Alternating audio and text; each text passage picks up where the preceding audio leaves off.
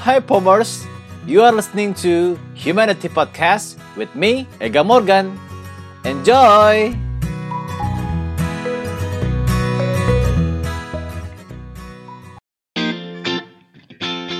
Ya, kembali lagi bersama saya Ega Morgan di episode kelima Ngasur Yuk di mana episode ini itu menyambung dari episode sebelumnya yang membahas mengenai sakit kritis ya teman-teman. Nah, di episode yang kali ini saya akan membahas mengenai stage kedua dari segitiga asuransi di mana itu berbicara tentang kenyamanan keuangan. Kalau yang kemarin itu tiga episode sebelumnya itu mengenai keamanan keuangan di mana ada dana darurat, ada kesehatan dan juga sakit kritis. Nah, untuk kali ini saya akan membahas mengenai disability planning. Nah, disability planning itu apa? Disability planning itu adalah ketidakmampuan atau kalau bisa dikatakan sebagai perencanaan ketidakmampuan seseorang karena sesuatu hal yang membuat dia tidak bisa lagi bekerja atau beraktivitas. Nah, kenapa tiap pribadi itu harus memiliki disability planning? Nah, kalau yang saya pelajari selama ini di bidang saya, yaitu bidang keuangan, Disability planning itu bisa terjadi karena seseorang ini tuh memang ada beberapa faktor yang bisa membuat pribadi ini tuh tidak bisa lagi melakukan aktivitasnya. Yang bisa saya simpulkan tuh ada tiga hal, teman-teman. Yang pertama itu tidak bisa bekerja lagi karena kecelakaan atau mengalami cacat tetap atau total. Nah, terkadang eh, teman-teman mungkin bisa eh, cari tahu gitu ya.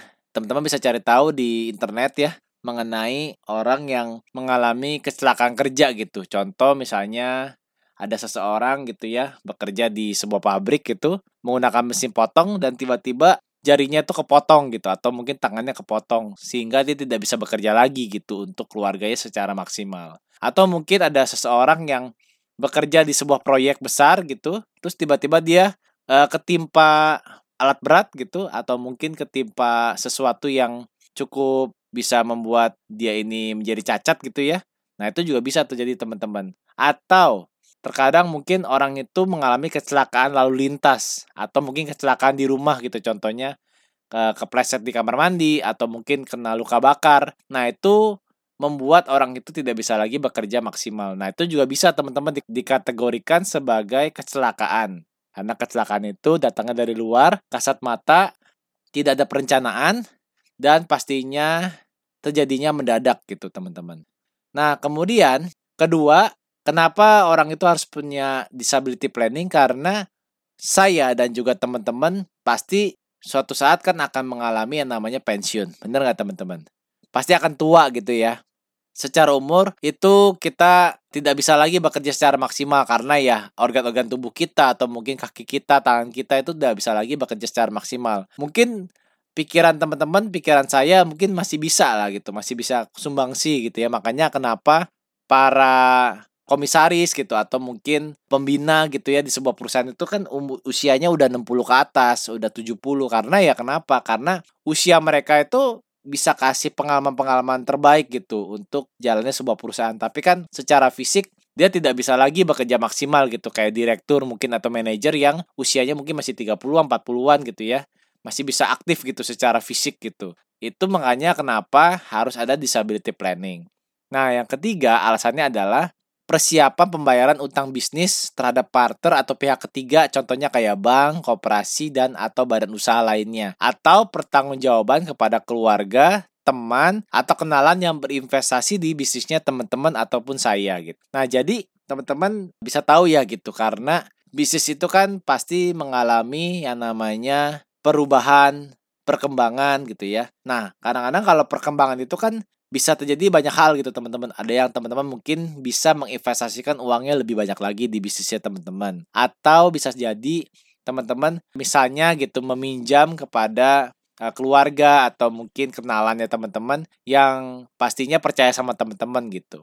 Atau bisa jadi teman-teman melakukan pinjaman kepada bank, koperasi atau badan usaha gitu untuk mengembangkan usahanya karena kalau misalnya mau berkembang, menambah manpower, mungkin menambah tempat gitu ya, lokasi, gedung gitu ya, atau tempat-tempat lain yang mungkin bisa menampung timnya teman-teman untuk bekerja lebih maksimal itu kan pasti kan butuh dana dong. Dan itu adalah gunanya disability planning. Jadi ketika terjadi resiko pada pebisnis ini maka ada sejumlah uang yang akan menggantikan peran atau mungkin e, membayarkan hutangnya e, perusahaan ini atau bisnis ini gitu teman-teman. Nah saya sendiri sudah kalkulasi nih ada dua contoh untuk disability planning ini. Pertama contohnya ini anak muda ya usia 20-an dia itu e, masih muda belum menikah dan penghasilannya itu kurang lebih 7 juta setengah gitu teman-teman. Nah yang satu lagi itu pebisnis muda kurang lebih usianya 35 tahun sudah menikah dan penghasilannya kurang lebih 35 juta per bulan. Nah, nanti contoh-contoh ini bisa saya uh, berikan sedikit gambaran bahwa uh, sebenarnya berapa sih yang perlu disiapkan gitu disability planning ini gitu ya. Kita lanjut aja ke perihal yang lebih uh, detail sedikit ya teman-teman.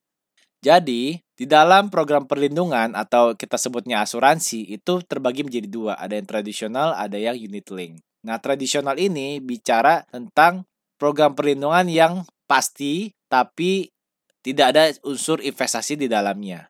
Sehingga dia modelnya tuh perpanjangan teman-teman. Jadi beda-beda ya tiap-tiap perusahaan asuransi itu ada yang perpanjangnya mungkin 5, 5 bulan sekali, 6 bulan sekali, 3 bulan sekali, satu tahun sekali atau periode tertentu lainnya. Nanti teman-teman bisa bicarakan kepada uh, servicing agentnya teman-teman yang menghandle keuangannya teman-teman gitu atau perencanaan keuangannya teman-teman tradisional itu biasanya disability planning itu digabungkan dengan program perlindungan kesehatan. Karena biasanya di program perlindungan kesehatan itu ada manfaat-manfaat yang berguna untuk mengcover kecelakaan dan itu bisa di coverage karena digabungkan dengan program perlindungan kesehatan. Contoh misalnya ada seorang anak muda usia 20-an tahun, dia itu lagi nyetir mobil gitu teman-teman. Dan kecelakaan nih misalnya. Dan dia masuk uh, eh, UGD dan perlu dana kurang lebih 25 juta karena dia patah tulang gitu teman-teman. Nah, ketika terjadi resiko ini, maka tabungannya anak muda ini itu nggak keambil teman-teman sama rumah sakit karena dia memiliki program perlindungan kesehatan. Jadi dia bisa klaim tuh teman-teman kepada perusahaan asuransi yang dia miliki sehingga uangnya yang di dalam bank itu aman, nggak diambil sama rumah sakit tuh teman-teman. Jadi kurang lebih tuh dia menginvestasikan per bulan itu 300 ribuan teman-teman atau lebih kurang dia menginvestasikan tuh 4,05 persen untuk mendapatkan perlindungan ini gitu. Ya, jadi e, gambarannya seperti itu ya teman-teman. Kalau yang murni kesehatan aja. Nah, kemudian kalau untuk yang pebisnis muda itu ada perbedaan sedikit teman-teman. Tadi kan 300 ribu ya teman-teman ya kalau yang anak muda ini. Kalau yang pebisnis muda ini yang usia 35 tahun, karena dia usianya lebih tua dan juga sudah menikah, jadi ada sedikit tambahan yaitu lebih kurang 395 ribu atau 400 ribuan lah per bulan untuk mendapatkan manfaat yang sama seperti yang anak muda ini dapatkan. Jadi presentasinya itu kurang lebih 1 persen lah kurang lebihnya gitu yang dia harus bayarkan dibandingkan dengan penghasilannya yang 35 juta per bulan. Oke, kemudian eh, yang berikutnya adalah unit link atau asuransi plus investasi. Di mana gambarannya teman-teman untuk anak muda itu dia eh, cukup mengeluarkan lebih kurang 500 ribu per bulan karena di dalam manfaatnya ini itu terdapat dana perlindungan kecelakaan gitu yang yang bisa cair karena kecelakaannya itu mungkin cukup fatal gitu atau mungkin sampai membuat dia itu harus uh, di kursi roda gitu teman-teman yang tetap gitu yang catatnya tetap tetap gitu. Atau mungkin saja bisa saja dia mungkin meninggal nah itu keluar tuh uang uh, dana perlindungannya tuh teman-teman. Biasanya kalau asuransi plus investasi ini atau unit link itu biasanya digabungkan dengan uh, program dasar yaitu program jiwa gitu teman-teman. Jadi dia ada semacam penggabungan antara program dana perlindungan jiwa dan juga program perlindungan kecelakaan gitu. Nah, itu yang uh, anak muda ya teman-teman. Kalau yang usianya tadi yang 35 tahun untuk pebisnis muda ya yang 35 tahun itu itu dia mengeluarkan dananya lebih besar sedikit nih teman-teman yaitu kurang lebih satu juta rupiah atau 2,8 persen dari penghasilan dia yang 35 juta per bulan. Kenapa lebih besar? Karena ya dia udah menikah, kemudian usia juga lebih tua ya, sehingga kontribusinya lebih besar daripada yang anak muda tadi. Tapi untuk uh, dana perlindungannya sebesar berapa itu bisa dibicarakan bersama dengan servicing agentnya teman-teman. Atau kalau teman-teman mau ngobrol sama saya juga boleh.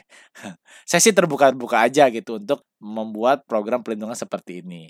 Nah, yang teman-teman perlu perhatikan adalah ada lima hal nih yang saya mau sharingkan ke teman-teman. Yang pertama, produk tradisional itu memiliki sebuah keterbatasan karena dia digabungkan manfaatnya dengan kartu kesehatan. Maksudnya adalah, tadi kan saya udah cerita nih, program perlindungan kesehatan itu kan dalamnya ada manfaat untuk kecelakaan tuh teman-teman. Nah itu dia programnya itu ya sebatas itu aja gitu, tapi dia lebih besarnya di manfaat uh, rumah sakitnya. Nah, kalau teman-teman mau ngambil program pelindungan dana kecelakaan atau uh, tadi disability planning ini lebih maksimal, ya teman-teman harus ambil yang ibaratnya satu produk ini tuh emang khusus untuk kecelakaan gitu atau untuk khusus untuk uh, disability planning gitu. Nah, itu banyak tuh teman-teman di uh, e-commerce saya juga sempat berartiin beberapa tempat. Habis itu juga ada beberapa aplikasi yang menyediakan hal yang sama gitu, serupa gitu. Nah, teman-teman bisa cari tahu, preminya juga pasti lebih murah kalau teman-teman ngambil sedini mungkin, semudah mungkin, secepat-cepatnya sekarang mumpung uh, masih sehat, masih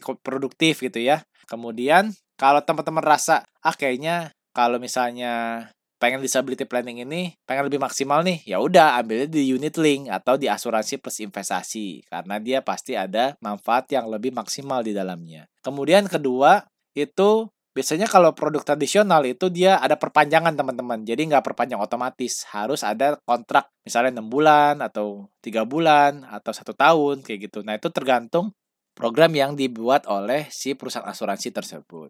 Kemudian ketiga manfaatnya itu tadi teman-teman bisa dapatkan lebih maksimal ketika teman-teman mau membuat program ini lebih serius itu di asuransi plus investasi sehingga teman-teman bisa mendapatkan manfaat asuransi atau mendapatkan manfaat program perlindungan sekaligus mendapatkan e, investasi di dalamnya. Ketika teman-teman mempelajari investasi, nah berarti teman-teman bisa mendapatkan sebuah keuntungan di dalam investasi teman-teman. Nah, itu baik lagi ya teman-teman. Pastinya ada investasi yang mungkin bentuknya pasar uang atau pendapatan tetap atau campuran ataupun uh, saham gitu teman-teman. Baik lagi ke profil uh, resikonya teman-teman sendiri. Nah, untuk keempat, untuk unit link, manfaat kecelakaan atau ketidakmampuan itu lebih maksimal dan teman-teman bisa memperhatikan nilai uang kontribusi yang teman-teman setorkan ke perusahaan asuransi. Kalau saya boleh saran, bila nggak ada keperluan mendesak teman-teman, jangan uh, mengambil gitu dana yang ada dalamnya. Tapi bukan berarti nggak boleh diambil ya teman-teman. Itu kan kembali lagi, itu kan kebutuhan teman-teman sendiri. Tapi karena ini untuk jangka panjang, saya boleh menyarankan teman-teman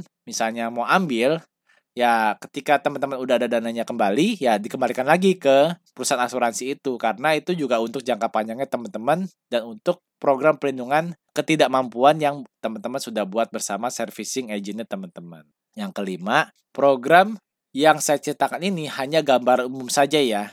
Kontribusi, pertanggungannya berapa, dana dana perlindungannya berapa itu baik lagi ke profil teman-teman masing-masing sesuai kebutuhan yang teman-teman inginkan. Seperti itu. Nah, ibarat lu nih mau naruh uang di mana pun di rumah, sejago apa pun lu nyimpennya, pastinya gampang ditemukan oleh istri lu dan anak-anak lu untuk belanja online atau jajan di warung. Nah, ini solusinya gue kasih tahu nih ke kalian yang udah menikah dan punya anak nih. Solusinya adalah simpanlah di rumah tetangga atau di rumput tetangga yang lebih hijau. Eh, tentu tidak dong. Tetapi simpanlah di perusahaan asuransi dalam bentuk polis asuransi. Sehingga pada saat terjadi resiko, istri dan anak-anak lu mendapatkan lebih banyak dari apa yang lu simpan selama ini. Cie, papa suami bertanggung jawab, hashtag. And last but not least, I would like to thank you for the music that accompany me from early, in the middle, and the last of this podcast from www.bensound.com.